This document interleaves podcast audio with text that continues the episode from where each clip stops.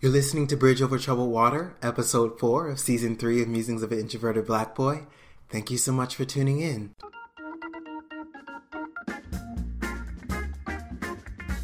Musings of an Introverted Black Boy is a weekly short form podcast series dedicated to exploring themes of love, identity, politics, race, social justice, and the 21st century coming of age experience. New episodes will be released every Sunday, and each one will more or less focus on one of these topics. Now, I should be honest with you, there are no other co hosts, there are no special guests lined up for the weeks to come. This is a very intimate podcast, it's just me and you. But through each week's episode, it is my hope that we together can begin to uncover and embrace the common truths that lie at the heart of our individual experiences. So, I hope you'll join in.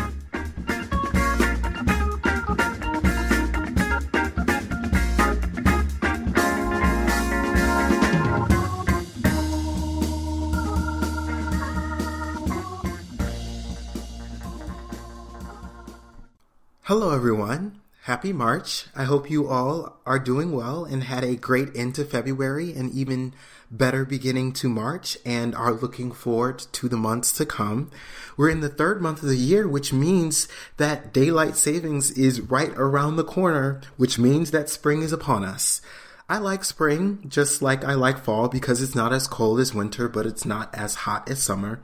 I think during the spring and fall, you have a much better chance of having those happy medium days. So I look forward to spring. Also, I think everyone has collectively agreed that Black History Month this year was trash. So we're trying again this month. So I hope you continue to celebrate Black history this month in whatever ways you can listen to, you know, the new Solange album, keep listening to the playlist that I shared last week, go to a museum, watch a film, read a book, do whatever feels right to you. As we all know, we should celebrate Black history every day and every month of the year. So even after March ends, keep going. Do not stop.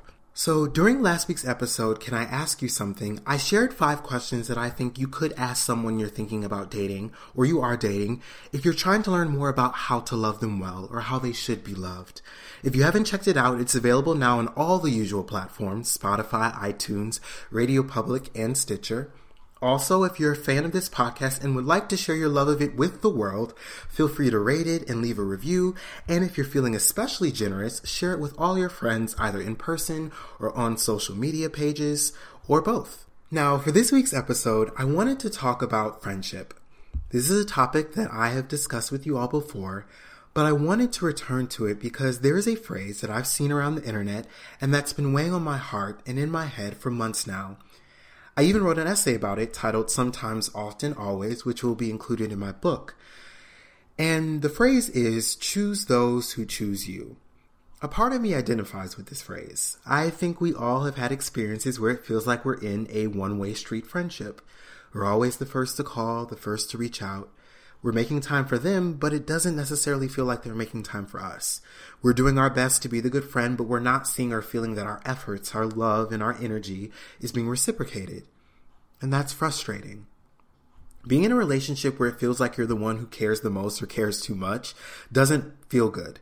It's frustrating and it can make you feel weak and inadequate and it can be tiring. So I completely understand the sentiment behind the idea of choosing those who choose you. It makes sense. Invest your energy and time and love into people who do the same for you. That's intuitive.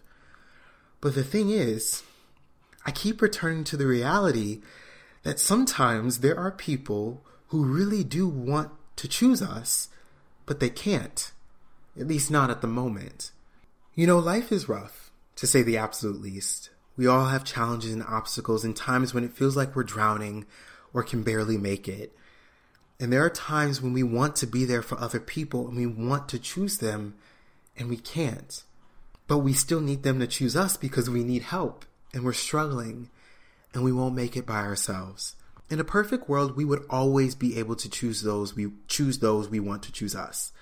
But in the real, imperfect world we live in, that doesn't always happen. And that's why I can't 100% identify with the motto, choose those who choose you. Sometimes in life, I think we're called and compelled to choose people who may not be in a position where they can choose us. If we have a friend who's dealing with family issues or depression or anxiety or loss, they may not be able to actively choose us, and sometimes that may be the case for a while. They'll never be the first to call, never be the first to reach out. but they need us and they still do want us. Now it's hard because I think we have to make the distinction between those who want to choose us but can't right now and those who don't really have any intention or desire of ever choosing us. There's a difference between the two. It's one thing to be struggling and going through something, and it's another thing to be a bad friend who has no intention or desire of investing in the friendship. Of course, the challenging part about it is that that distinction isn't always clear cut. I don't think there's any definitive checklist you can go through to figure out whether or not someone is legitimately struggling or they're just actually bad friends who will never choose you. Every situation is different. And also, as much as we want to be there for everyone, burnout is a real thing. We can spend so much time choosing everyone else, even if they may not be choosing us back, that we get depleted and drained. And that's not good. Just as we need to pour love, light, and energy into other people, we need the same for ourselves. So I do think we have to strike a balance. But having said all that, I think I've reached a place where I'm trying to do my best to choose those who are choosing me and also those who may not be choosing me. I'm doing my best to reach out to the friends that reach out to me and even those who don't. Because I've come to realize that you never really know who's in need of help, who's in need of a bridge over troubled water, I don't like one way friendships, and I, just like everyone else, would never actively choose to be in a one way friendship. But I do think there are times and seasons where friendships that are two way streets become one way streets due to construction. And that's when we discover what type of friend and person we actually are. Do we immediately take the exit and leave people because they're no longer contributing to us? Or do we stay on the road until the construction is finished? Again, every situation is different. So whether you stay on the road and how long you stay on the road before you give up and take the exit is a complex and often complicated decision. Things are not always clear. So I don't have a clear cut plan of action to offer you to determine what you should do. But what I can say is this. Choosing to be a bridge over troubled water for someone when they can't be a bridge over troubled water for themselves, let alone you, will always be a good thing to do. Reaching out to see how someone else is doing, even if they haven't done the same, will always be gracious. And giving to someone, even when they haven't and they aren't giving to you, will always be an act of love. I want us to take care of ourselves. Oh my gosh, I really do. Do not get me wrong. I want us to be in healthy two way relationships and friendships where every party, everyone involved, feels loved and valued and cared for. We can't lose ourselves in the pursuit of helping everyone around us but us. We have to practice self care and self love, and we need people who are going to pour into us. But I don't think that that reality, that truth, precludes us from also being people who are there for others when they need us but aren't in a position to return the favor. Again, every situation is different and we can't be other people's therapists, but we can be therapeutic and loving and gracious and kind people. And we can be the type of people who chooses those who choose us and also those who may not be choosing us. I'm not saying that that is easy. It's not. And I'm not saying that burnout isn't at all a possibility. It is. I am going to be honest. But I am saying that this mission of choosing those who choose us and those who don't is noble. And it's rooted in love.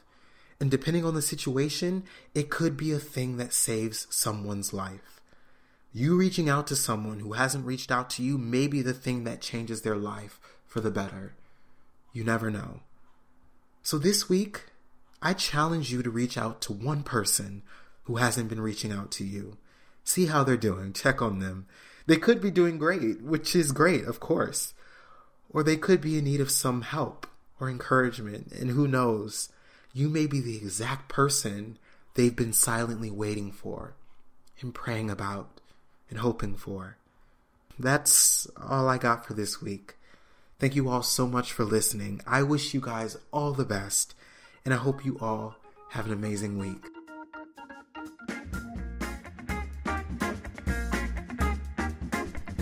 This is Musings of an Introverted Black Boy, hosted by Marcus Granderson. If you're interested in getting updates on the podcast or learning more about my upcoming book, Timestamp Musings of an Introverted Black Boy, feel free to like my official Facebook page or follow me on Instagram at Marcus Granderson.